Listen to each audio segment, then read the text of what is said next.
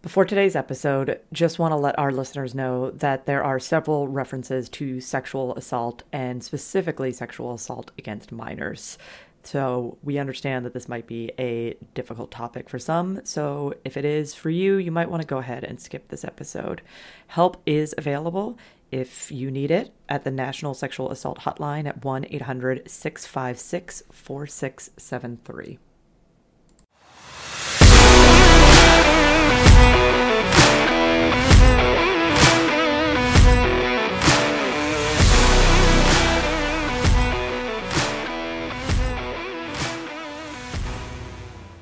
Welcome to Who Are You, a CSI podcast. I am Lauren, and I've seen CSI through and through around three to four times. And I'm Nick, and this is my first time watching these episodes. And today we are reviewing season two, episode three, Overload. Episode air date is October 11th, 2001. Director is Richard J. Lewis. Writers are Anthony E. Zuiker and Josh Berman. And we open up with a few shots of the Vegas strips. So, oh, quite a few. In fact, yeah, I was gonna say. So, what what is our Vegas score? I just realized that I didn't total it up because we also have two interceding shots later mm, on. They do. So, they do do a few. Yeah, they do do a few segue shots of Vegas. So we end up with 35 out of a possible 55. Oh, okay. So okay. we're over the 50% mark. Yeah, there's yep, uh, yep. five different scenes totaling about 20 seconds. All there's right. two. There's two other points where we get like one scene for three or four seconds. Yeah, so, yeah. Uh, that is our highest so far in season two. Okay, um, okay. We're over the fifty percent Vegas mark, which is nice. good. It's nice. kind of like Lake Mead. We're slowly filling back up. Yeah, yeah, slowly. We're getting yeah, there. We're getting there. We'll see. We'll see what episode four brings us. So we go from shots of the Vegas Strip to a building being constructed. A truck pulls up, and then womp womp, a body falls. Want to know who needed, like, whose brother needed a new SAG card for that like tr- truck that pulls up and oh. says like one weird thing with the traffic, and then they don't see him again. No, he uh-huh, never shows so. up again. And then we go to Grissom at the construction site, and the sheriff is baffled because he didn't call Grissom nope. to the site, but Grissom Grissom overheard the news and showed up anyway, even though the sheriff did not request him. I've decided Grissom has a little bit of like Star Trek captain in him mm. because there is no like reason. Kirk. Well, there's just no reason to be going on away missions if you're That's the true. captain of a starship. That's true. And yet he's always like he's like running out of the office. He doesn't want to do his paperwork and into the field at yep. a moment's notice. You know, yep. it's like that's not what the the head guy should be doing. He should be right sending somebody. Yeah, he should be delegating. Yeah, it's like I'm a manager. Like, Sometimes yeah. you got to delegate. Yeah, Kirk should not be going on every away mission. Right. You know, and bringing his senior staff with him. Right. and then like one expendable red shirt. Yeah, know? exactly. Yeah, yeah. So the sheriff is saying Grissom doesn't need to be there because obviously the victim jumped. It was a suicide. And Grissom poses the question of, you know, if if this was a suicide, why would he spend his last day at work? Yes. But let me counter that. Maybe that's the only high place he could have jumped off of. Yeah, that's a really good point. I kind of had that on the second watch through. I was kind of like, yeah. I mean, like, spoiler alert: he didn't jump. But yeah. Well, if, if that was going to be your your mode, you know, he, might live Yeah. in a one story house. You know, like he Yeah. might not have So- easy access to a high building. to sort of double down on the spoiler, that the reason this like crossed my mind in the second episode is that he, the way that they set the stage, I imagine he just started his shift, Yes. right? Like yeah, it kind of seems that way. like he would have showed up, and the first time he went to use his tool, Right. he what else is he doing up there? Electrocuted and killed. yes. So he didn't really come to work. He came to a place, jumped off of like if you if you forget the fact that you know all this other stuff and you think about it objectively, then the assumption is he showed up to work and went up to the floor alone and within seconds Jumped. his he came falling down off the side. Right. So everyone on the site was like, "Oh my god, he just went up there and jumped." Right. And so I think uh like that's again, the kind of I again, think a is good episode of CSI, it would have been somebody would have said, "Well, he just got here, Grissom. It's not like he went to work at all today," right. or so, you know what I mean. And then and then as you unraveled, that would have been like one of the clues. Oh yeah, how did why was it? Well, how did it happen so suddenly? Oh, Right. because it was a setup because of this other thing. And so that's I think the difference between a good CSI episode and And everything else I'm not, yeah, I, I'm Our trying big, not our to big middle, our big, our big middle, our big middle ground. Yeah, I'm, I'm trying not to judge the episode in the first two minutes of recording, Yep. but you know, it it's definitely not going to be in my top three. Yeah, yeah, no, that's that's fair. So we then go to credits, and we return to Grissom with the sheriff and a Mr. Harris, uh, and they're in like a service, like a work elevator. And we learned that Valenti, the victim, had the entire floor that he was working on, so he was the only one up there. And Grissom is looking over from where he assumed he fell slash jumped from, and he finds a drill hanging. So he pulls the drill up, and we realize that it was it shorted out. So that immediately brings up the uh, was well then he was electrocuted.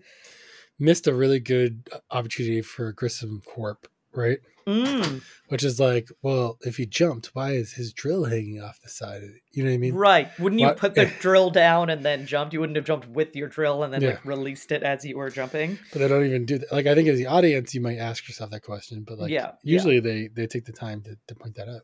Not not today. So we learn that there's a system in place called GFCI, which should have prevented him from getting electrocuted. But we Yeah. soon learn why that wouldn't take effect for him, at least, because the third prong of his drill was compromised, and you need that third prong to have that system work the way that it's supposed to work. So I'm not an electrician, and I don't I- actually understand defi- how I'm all this definitely, works. I am definitely not an electrician. I, I pay people to do that sort of work in my house, which But, you uh, should anyway. but- Yeah, there's ground fault, and nowadays we have this thing called arc fault interruption too. But if you have any of those, uh, usually you have them in your bathroom, your kitchen because of water. You know, there's Yes, the switches little- with like a test button. Yep. So the first versions of those were GCFI, Okay. and uh, a lot of times people have them on their breakers now. And I live in a relatively older house, and we have literally chosen not to do electrical work because to bring it up to code, you'd have to replace like like everything. 25 breakers with GCFI or eye breakers or something, and they're like 70 bucks a pop Oh man. or something. I don't know. They're they're not cheap. It was like it was like, yeah, this job is like five hundred dollars, but the but then we have to do all the other stuff and that and so it's gonna cost like a thousand dollars. And we're like, so you're saying if I go to the store and buy one breaker and install it myself, I don't have to bring it up to code. Again, we are not condoning that people do their own electric work. Just as a Yeah, I mean there's a reason Fun why fact people from- your hosts Yeah. here. We're not we're not condoning you do your own electrical work. Yeah. you can go to the DIY Reddit and someone else will condone that for you. Mhm. Uh, but but not uh. I will say also that when I was house searching, a big red flag for buying a house was a bunch of stuff that looks like it was done by a homeowner instead of instead of a licensed anything. Yep. People literally apprentice for years to be good at what they do. And, right. You know, there's a. I think the trades are actually pretty. Uh, one of the coolest things about like American construction businesses. Yeah. You know? Support support your your trade workers And- and, and hire unionized. them instead of convincing yourself that you can do just as good of a job Yeah. as they can because I can basically Yeah. guarantee you, you Little can't. stuff. Little stuff. You know what? Yeah. You have to make that decision amongst yourself. Right. Anything big, you probably gonna regret it. Yeah. Get a get a Unless you're here, like if you're one of those guys and you already know what you're doing, it's, you don't, you're not listening to me anyway. So Yeah. That's that's, that's also so, true. go. Good point. or So gals. I said guys. I use that term as uh, folks. If you're one yes, of as those a folks. So Grissom finds a drill, and then he also finds a metal cutter. I thought that they were pliers at first. They're not pliers. They're some sort of metal cutter, and he prints them on Yeah. scene. He he just happened to bring he the box and the equipment, but but Nick had just had a mobile little spray spray device. Same same device. Grissom and Nick that Nick used in the college dorm room. That I Was it the same device? Yeah, oh, yeah, I 'cause thought it was a different device. I remember I remember thinking like, oh, does that ever come up again? and I said no because I thought I thought this Yeah. was a different device. So look at that. Yeah, yeah. They, it's like I I don't know what the smoke is. I'm, I'm gonna have to go look this up. This might be a real tool they use. Yeah. I probably won't look it up, but I'll pretend that I'm going to go look it up someday. Yeah. But yeah, this is the second episode in a row where you've seen this smoky thing, which, you know, maybe if I did my research by now, this could be a product placement. Oh, You yeah, know, good yeah, point. it's- Good point. We haven't had a product placement in a while. Yeah. I'm sure we'll loop back around to having one, but it's it's been a bit. Yeah. We head on over to storyline B with Catherine and Nick. They're arriving at a house. We learn that their victim is Dylan Buckley. He's 14 years old. As they're checking out the scene, a woman in white enters. We learn that this is Dr. Lee Sapien. She's a psychiatrist. It's her house that they're in. So they're not at the victim's house, they're at the psychiatrist's house. And we also learned that she has been treating him for something she labels reactive attachment disorder. And she's still telling the CSIs that he convulsed, he had a grand mal seizure, you know, he's epilect- epileptic, he, he hit his head, that's how he died, right? Like, Yeah. done, no big deal, total accident. So I have a few comments with the scene. First is they literally give Catherine every every crime with a child in it. I swear. Yeah. Well, because she's the only she's the only parent. Yeah, So, but like that doesn't. but she's not the one that gets emotional in this No, one. it's true. Actually, yeah, She's not the foil. She's not the usual foil in this one. Yeah, real left field subplot here from Nick. Yeah, we'll get there. We'll get there. I'll, Yeah. For for those who have been listening to us for a while, I will probably already have a warning at the beginning of this episode, just as Mhm. you know, certain people might be sensitive to certain topics, and that's I support that. And But while this is not my favorite very tall doctor that they've had on the, yes, The show. yes, yeah, she is very tall. I, there's this whole exchange about like doctor patient confidentiality, Yes, and they're And like, then- well, it doesn't matter because he's dead. and then she's like, "All right, I'll tell you whatever." And all I can think is like, why would you say that if you knew that was the case? right. How suspicious is that? Yeah, yeah. So they end up lifting some fibers off of the psychiatrist. This comes back later. We then head on over to Grissom with Doc Robbins. Doc Robbins is telling Grissom there's no evidence of electrocution. This this body is not showing any signs of an electrocution. Grissom not having it. He's saying, "Nope, this isn't an accident. Like this isn't." He jumped like he was. You know, Grissom is doing what he always tells everybody else not to do Yeah. Which comes up in the next scene. So we we go to Grissom with Sara. Sara's telling him like she's not sure what she's looking for because usually they go to the body, but Grissom isn't listening to the body, and Grissom that's what he always tells them like listen to the body, let the body guide you, Follow the evidence. follow the evidence. And Grissom basically is like, well, sometimes you have to do the exact opposite. Yeah, which explains Grissom a lot because he often does the it does. He does. he This is true. This is this is while strange, actually firming up some some holes in in Grissom's behavior. So Very, very on brand. as they're looking over some of the evidence, Grissom notes that the wires have been crossed, which to him proves that the drill has been tampered with. They also find a nail in the bottom of the boot, which might have broke the seal and actually allowed him to be electrocuted because he wouldn't have had the rubber, the the perfect rubber bottoms on his boots to protect him. So we go to Warrick. He's running palm prints. Sara enters. They have a conversation about the odds that Grissom is wrong. So there's there seems to be some bets being Oh, yeah, yeah. placed as to how wrong Grissom is and what what the consequences are going to be for Grissom for being wrong. Yeah, different odds depending on the uh, outcome. Yes. Then we learn that the palm prints match Bob slash Mr. Harris. So he was the one that touched the metal cutters, which transfers us to Grissom with the sheriff and Bob slash Mr. Harris. And Bob is saying that he always inspects the tools. Like that's just part of his job. Of course, his handprint, like of course his palm prints on the tool. He inspects the tools regularly. It's not a big deal. I'm just uh, envisioning him just going through a tool shed and taking out every hammer. Yeah, just staring, staring at Is it. this screwdriver safe? Yeah. you know, but he like but he somehow missed that the third prong was missing on the drill. I think the idea is that like just happened. Yeah, I know. Right. But But, but, I also like as you're plugging it in, this is more and I'm not here to victim blame, guys, but do you not notice when you're plugging something in that the third prong isn't miss- is missing? Wouldn't you notice? I don't know if I would. I feel I would plug it notice. I don't know if I would not plug it in if I did notice. But this is someone working on like you know a construction site It- and it could- OSHA and all that fun It could also- stuff that comes along with it. It could also have already been plugged in.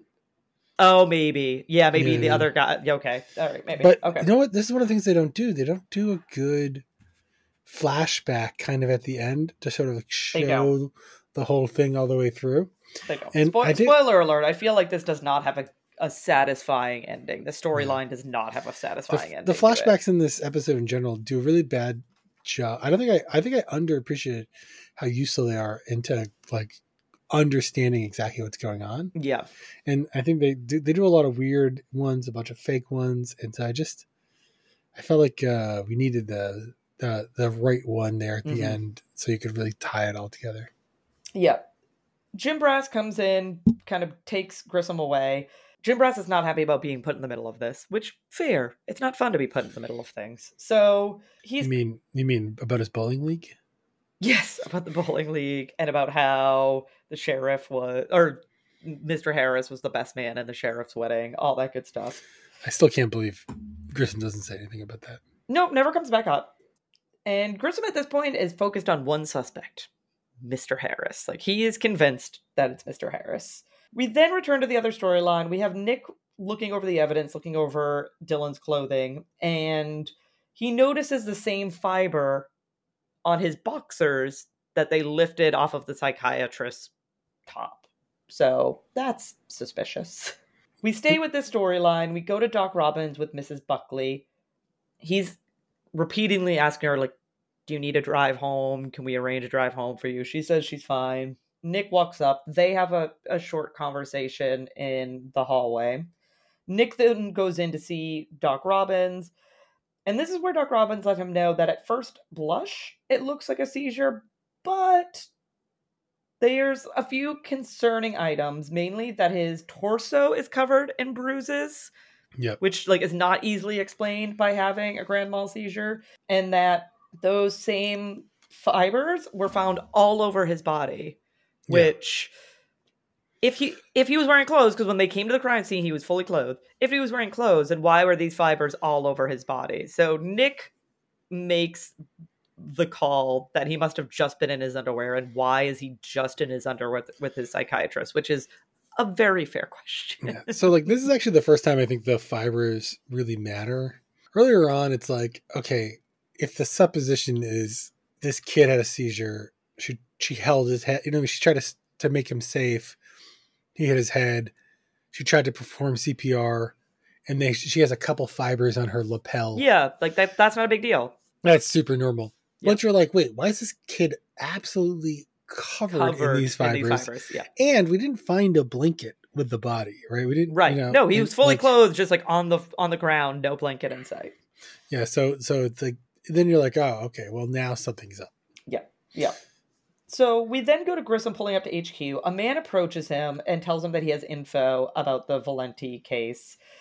And we learn that this guy was the previous union rep before Valenti, and that he is claiming that Bob Harris threatened him and his family. So he's basically confirming what Grissom thinks at this point, in that, like, let's keep an eye on Mr. Harris because, you know, he has, he's, he's the guy. I i should have known something was up because I watched this scene and I was like, when since when does Grissom not want to talk to somebody and pretend he's the detective in the case? Yeah, I know, because he was just like, talk to Jim Brass. I don't want to, I don't, I don't need to I, talk to you. I was like, oh, I should have known that this was going to be the guy.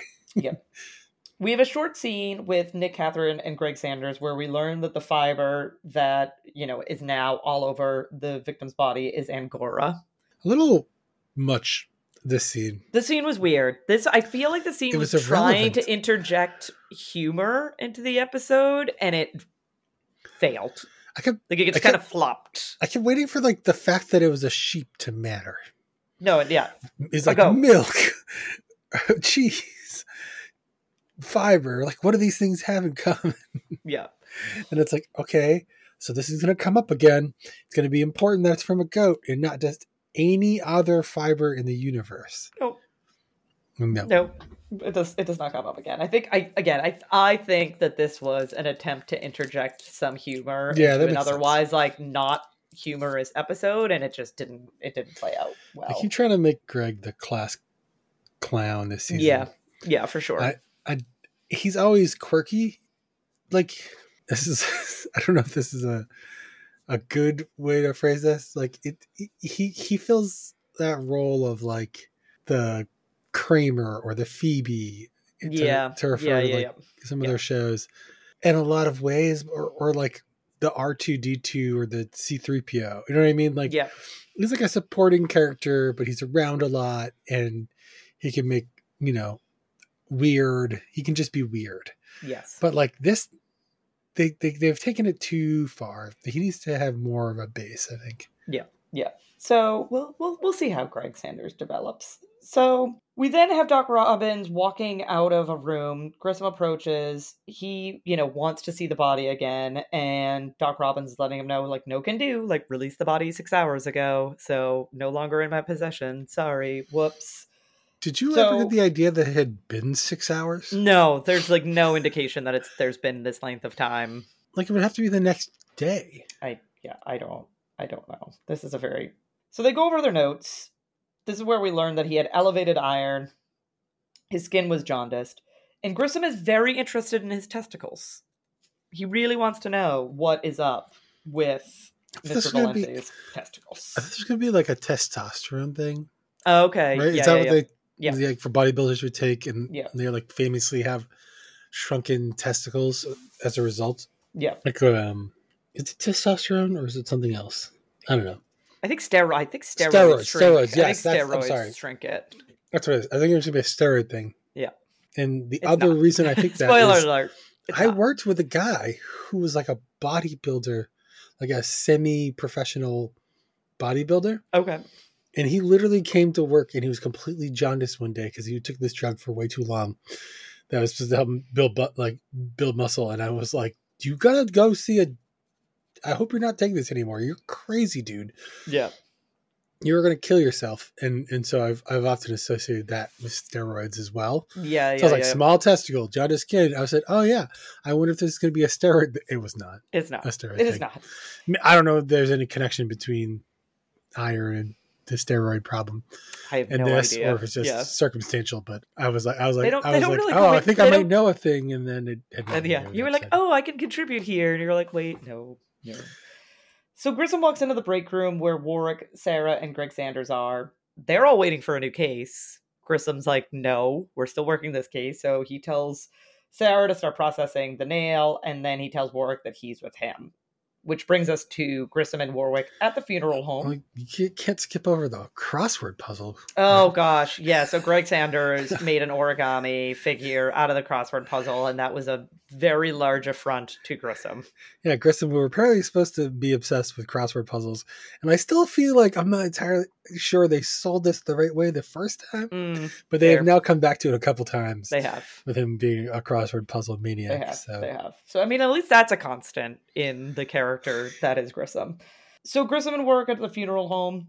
Again, Grissom very interested in seeing the victim's testicles. So they are they're granted this request based on the fact that the funeral home director is starting a second business of crime scene cleanup, and Grissom Our- says that he'll put him on the list. So our favorite funeral director of all time. yes, yes, I thought he was gonna black. I thought he was gonna like blackmail him, like yeah, yeah, yeah, yeah. like. Uh, like, you know, I we could still know that you recycled bo- like recycled caskets. We can Yeah. bring that back up again. But no, no. He does not have to play that card, I guess.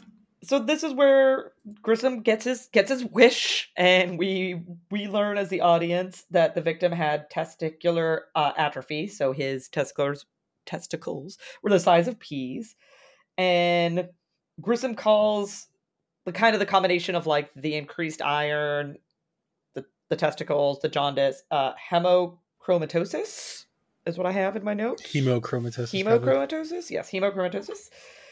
And they end up taking a pint of his blood to go, which which comes back a little bit later.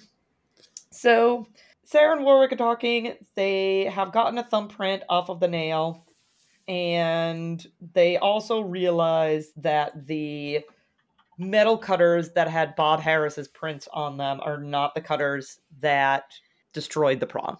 Yep. So they're not looking at the right set of cutters. We then have a scene with Nick and Catherine near a hot dog, well, at a hot dog cart because Nick is getting a hot dog, and the detective shows up, lets him know that he got a limited warrant. Can I have my retirement job being the guy who operates a hot dog cart in the middle In the of middle of the desert, yeah. of Las Vegas at what I assume is five in the morning, since this is the overnight CSI Yep. shift. Yeah, yeah. Yeah, I, I mean, I was like, that guy definitely also sells drugs. Well, yeah.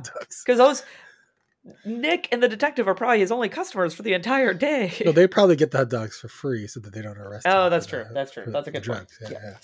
So they get a the detective lets them know they get a limited warrant, and the only reason they got that warrant is because the psychiatrist's license was suspended at one point in the past because of having sex with an underage patient. So, yeah, Which you know, she really tries to play down later, but it doesn't help. It doesn't help. We'll, we'll get there. It doesn't.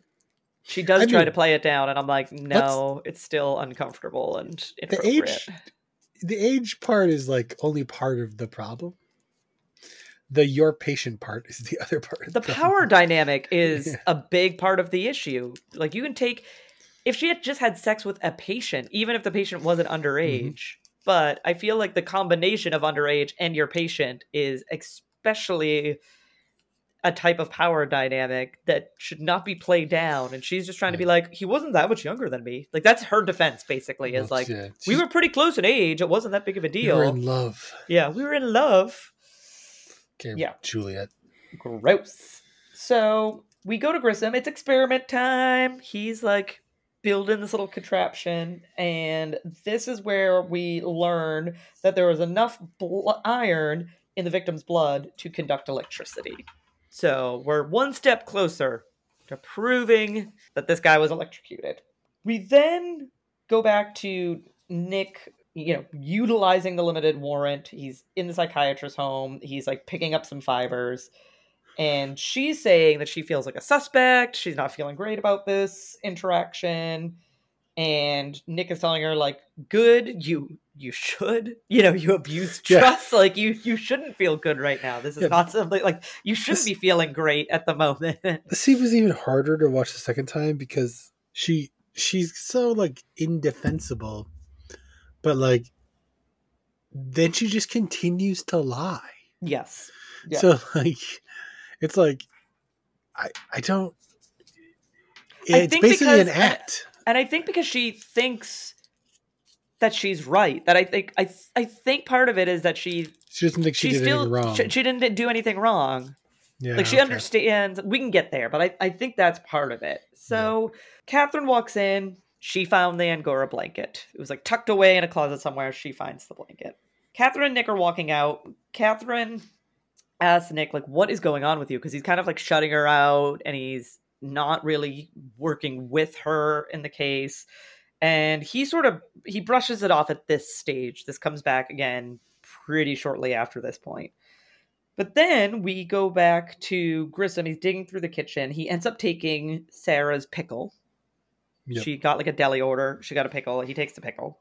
So we're at experiment number two. Yep. Now we're experimenting on a pickle with Grissom, well, running the experiment, but Sara and Warrick are also there. I thought he was gonna fill the pickle with blood. I really did. Oh, did you really? Yeah. I knew it was going to happen because obviously I've seen this scene enough times. So I thought he was gonna like core the pickle out. That fill with, so funny. With the guy's blood. you were like, oh, like- I'm not going to be able to look at the pickles pickle's the same way. Yeah, like the pickles like represents like your skin and stuff, sure, but like you still need the blood. I mean, obviously, like, it makes sense at the end of the scene, Yeah, but I yeah. was kind of, So I was like, are they really gonna fill a pickle with blood here? They don't- do not. They, do not. They do not. Thankfully. So instead, they electrocute the pickle, and they realize, or Grissom shows them, that despite electrocuting the pickle, there are no burn marks on said pickle, just like there are no burn marks on their victim. Yeah, I also completely disagree with. Oh, sodium conducting the, way iron conducts. I mean, because I'm that was his like. Theory. I'm sure it does Okay. conduct. Uh, like, there's a lot of um, there's there's salt, right? So it's sodium and chloride ions. So there's a lot of capacity to conduct like salt water. I think probably is a better conductor than regular water.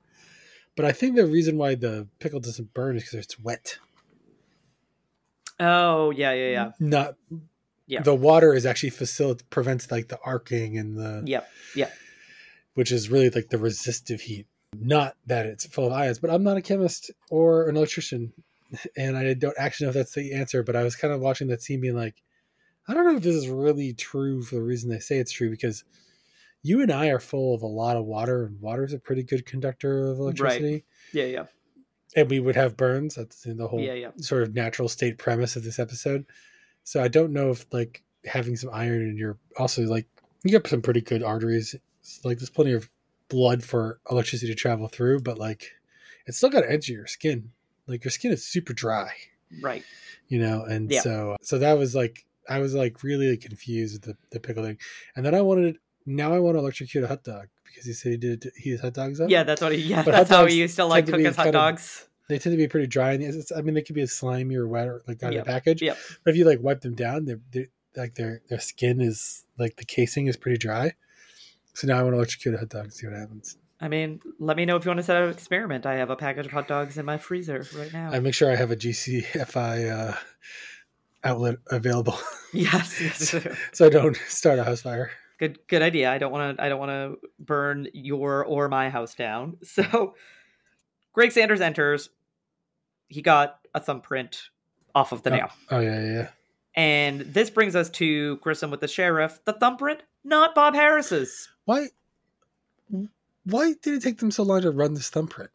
I don't know. What happens to CSI Time Magic? Be- I'm, when when it doesn't work for dramatic effect, it doesn't it doesn't operate. It only operates when it fits into the dramatic effect of the episode. I guess so Greg was busy running thirty swabs and that is coming up in a second. Actually, we haven't gotten there yet. We'll be there in just a bit.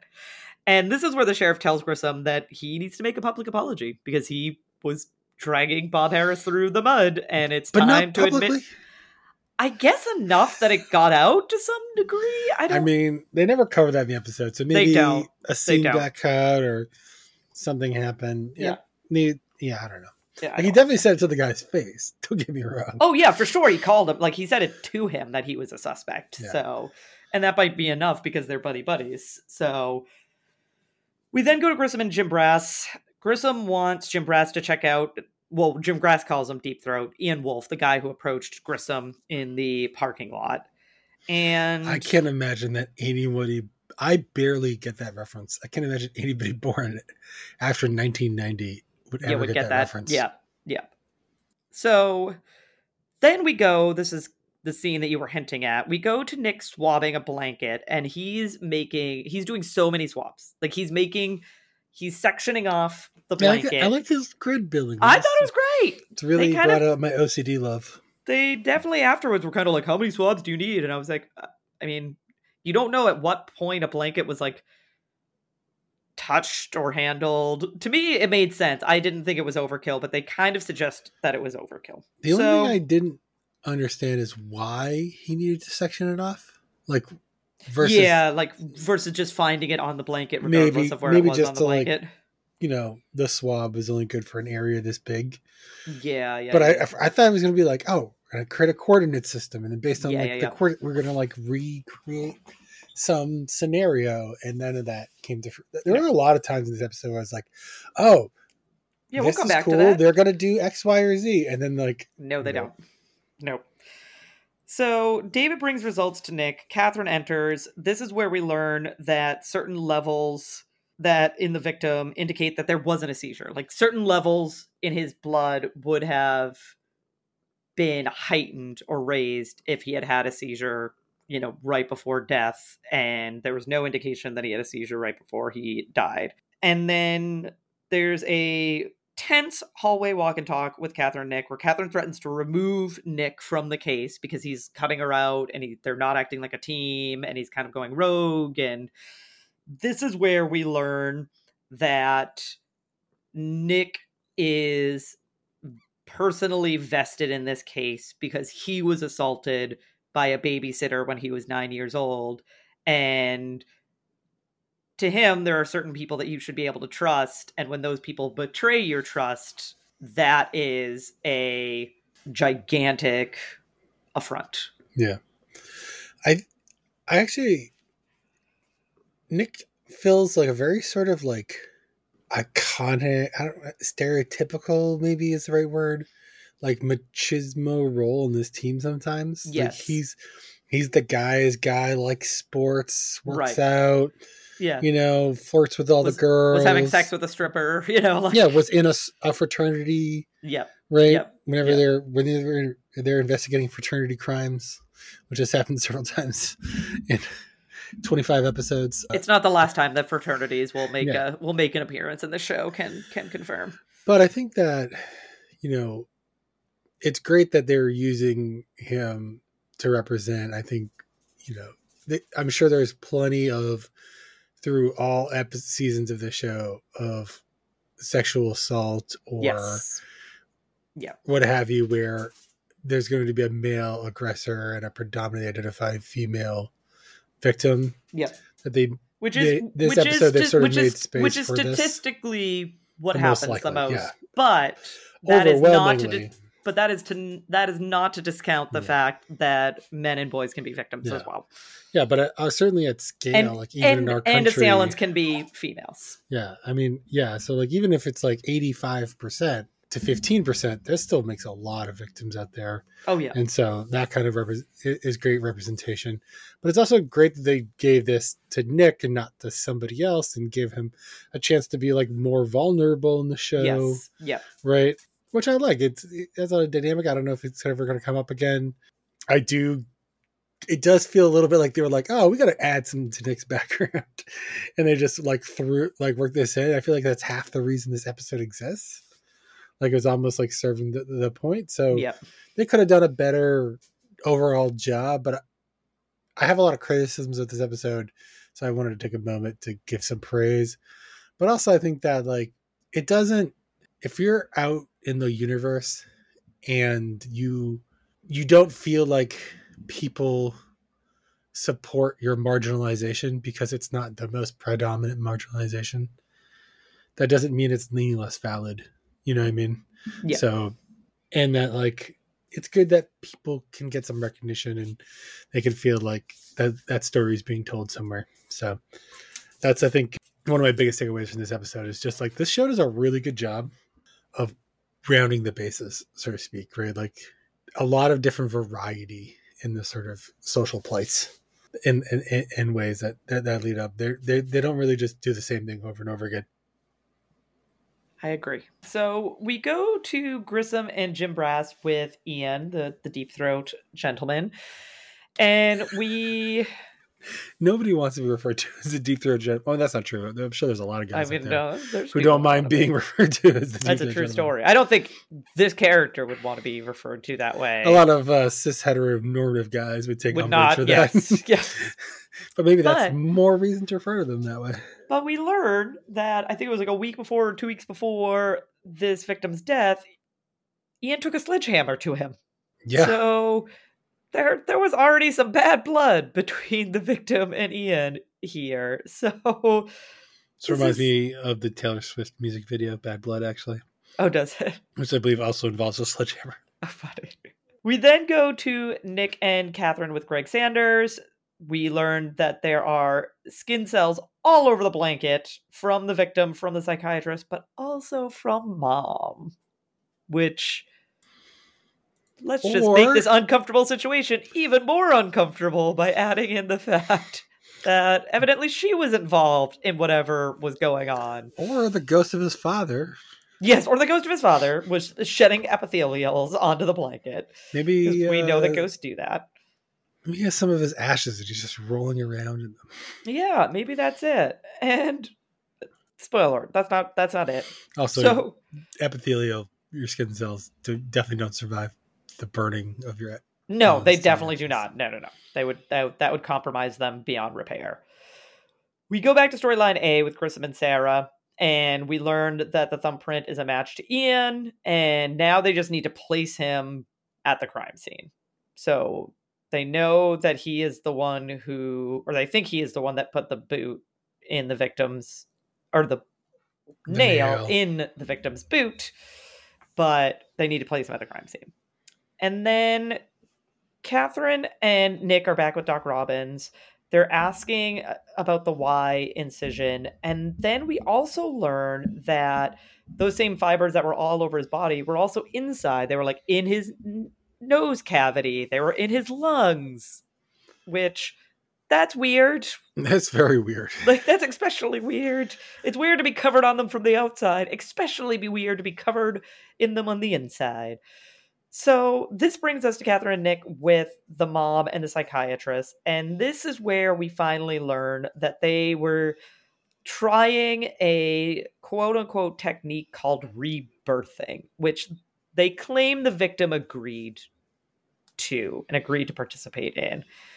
And they, you know, made him go down to his boxers. They wrapped him in the blanket and then they mimicked the like motion of the birth canal and the and contractions and such and he was supposed to basically fight his way back into the world so he was supposed to be reborn This was somehow supposed to make him love his mom like his mom more. Yeah. he currently resents her. yeah which Which I don't I- not sure. No i didn't connect could the ever dots imagine there happening. No.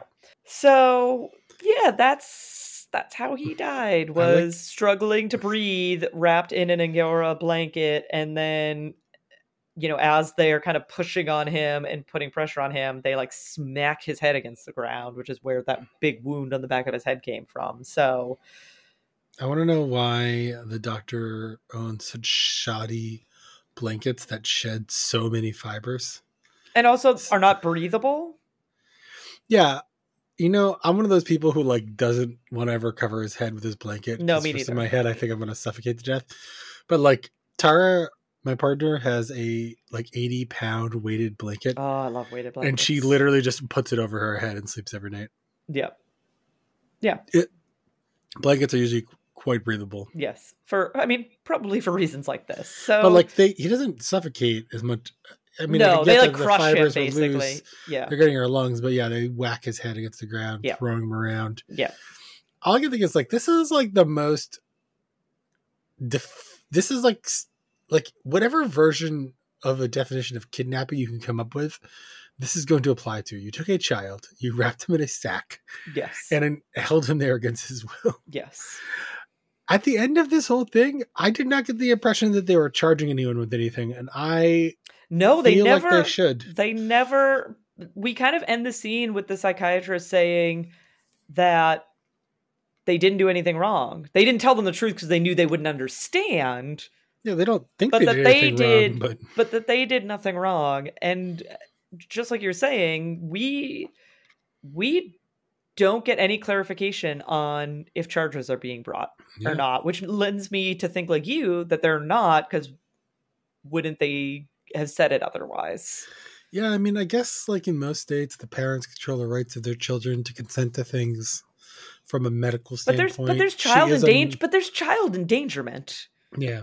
Well, the real question is how far out is her rebirthing thing? Like, you know what I mean? Like, if, yeah, yeah, yeah. if you were like, oh, I I want my child to have this elective surgery, whatever it is. Yeah, yeah. And and then like they had it, and you could be like, well, yeah, they they wanted it too, but like, who knows how much they really wanted Yeah. it? If they're dead, you can't ask them. Right. And they died due to a complication, like a complication of the surgery. You would never charge the mother and the doctor with, you know, Yeah, but I think but I think but I think the fact that this is not an accepted therapeutic Yeah, practice, that's what I like mean, they like, admit that it's not an accepted it is, accepted yeah. therapeutic practice. So So so yeah, but if you were like, oh yeah, we were gonna try to like sew a third leg onto them because we think it looks cool, yeah. and then they would be like, yeah, that's child endangerment. You're going to jail. right, that right. Did, you didn't need to do that. Nobody, no, like the average doctor would not have suggested this. Like then that would be child endangerment, and so yeah, they would definitely be charged. And Yeah. but they just kind of like leave it be. Yep, Again, they just let it. That's so. That's that's the end of storyline B, and so we go back to our main storyline. We have Warrick, Sara, and Grissom, and they are looking at striations. So they're looking at striations on the from the prong, and also from I assume like a test thing they did with tools that they took from Ian. And we have a nice little matchy matchy. Work does the the match match. classic matchy matchy with work. Yep, yep. Work is the the matchy match man. And so this also then lends Warrick to admit to Grissom that both he and Sara let Grissom down. And Grissom, instead of again, this does sort of explain some of his weird behavior, but Grissom, instead of being like, hey, like I've, you know, I've told you to not step outside the lines before. you didn't let me down. Yeah. You didn't let. He's like, yeah, you did. You did give up too soon.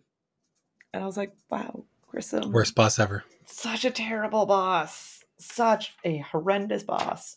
So, our horrible boss, Grissom, and Jim Brass a- arrive back at the worksite. They confront Ian. They arrest him. We never really learn why he kills Well, yeah, I didn't. the victim. Like they had an incident before, and then but we don't know why. and then he was kind of like trying to frame Bob Harris. So like, was the point more to frame Bob Harris? But like, they don't knows? go into it at all, which is strange. And as they're walking Ian out, sheriff calls him over, and he kind of tells Grissom that he doesn't have to. You know, he's not going to come out looking like the hero, but he doesn't have to make any big public apology now that he has found the Yep. killer and has basically exonerated Bob Harris as having any involvement. And that is the end of our episode. The end. So, Nick, what did you think about this week's episode?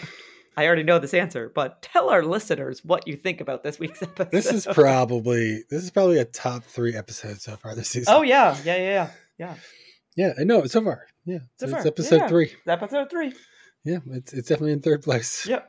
Yeah. I think it will be in a top three in our. If you haven't seen our bonus episode from last season, we review our, it. our favorite and least favorite episodes. Yep. You, I would not be surprised. Actually, no. Yeah, I would not be surprised if this episode made it into that bonus episode for this season, but yes. is but not as a top three, more of a No. bottom three. yes. So I will definitely be making a note in my notebook so that I can easily find this episode later. Nick has sent me uh, for again for those who have either listened to the recap or really listened to like we brought up several times throughout season one. Nick sent me a message earlier and was like, "I think this might be the airplane episode of this season," and I was like, "That's fair." Yeah, which, which I actually had to check to make sure the airplane episode wasn't episode three. I think I it's like, episode episode- six. I think it's, it's episode six or seven. It's, actually way nine. Oh, later, okay. yeah. Weird. I thought it was like six or seven. Yeah, I, I, I looked it up because I was like, I was like, because if that's true, then episode three is cursed. Yeah, you were like, "Oh my gosh, if this is both number three. Okay, yeah, I thought it was like six or seven. But okay, episode so three is Crate 'n Burial. Oh yeah, you actually like you kind of like that episode. Yeah, I did. Yeah, which I think might have been in your bottom three. I think it was in my bottom five. Five? Oh, yeah, yeah, yeah. right. I think it was in my bottom five, but not in my bottom three. Yeah, I think that was like in my top five, but not my top three. Yeah, yeah. I actually kind of like that episode. Yeah. So yeah, so I mean, I think as we mentioned, Lots This loose is- ends. Uh, so many loose ends, so many things that get brought up and then never never brought back up or like they don't come to any satisfying conclusion. I felt I guess the ending of storyline B is at least somewhat satisfying. Like we get an answer, we know what happened, but we but we're still left with like, are they being charged? May, Yeah. Maybe no. there was a scene during this episode the first time I watched it where I went, "Wait, what? What case are they talking about right now?" Yeah, you're like, what? What are we doing? What? Is, it was happening? just I maybe I can't like capture it for like the words for it, but there was something about this episode that is just a little disjointed. Yes. They're missing the mark in a few places that it just does not rise to the quality level of a good of a good CSI I episode. and I would probably I mean you always know when you're watching this these episodes twice in a row when you go to watch the episode you're like the second time you're kind of like oh. I gotta watch this again. and like the notes I don't have a lot of notes actually Yep. Didn't even like I only have like five things in my entire notebook and I don't even talk about half of them Yeah, because they, Because they weren't that. they didn't aren't even really that matter. good. Yeah. yeah, like like yeah. half the notes I take are just kind of like thoughts Yeah. and, or asides and uh and so like real like meat on the bone moments and you're just kind of like following them along you're like okay where is this going it it doesn't capture you right it's, it's not uh no, enticing it's not. It's not an engaging episode by any stretch of the yeah, imagination. this, if this was a pilot episode it would uh, not have gotten picked up i think No, no. I think this is we. I think in our recap we talked about this. If there was like an episode to recommend to somebody to get them to be like, "Oh, you're gonna like love this show, Yeah, yeah, watch yeah. this episode," this would not be the episode. I would not recommend this episode to get somebody interested in watching CSI who had previously not watched CSI. Yeah. So we'll we will uh, not speak of this episode again until we get to our bonus episode, and then Yeah. maybe And maybe we'll talk about it again. But we will talk about CSI some more. Next week, we will be back with season two, episode four, Bully for You. In the meantime, you can find us on Facebook at Who Are You, colon, a CSI podcast. We are also on Twitter slash X, Instagram, and threads at Who Are You CSI pod. And you can email us at Who Are You CSI at gmail.com. But otherwise, we will talk to you next week. No spoilers. No spoilers.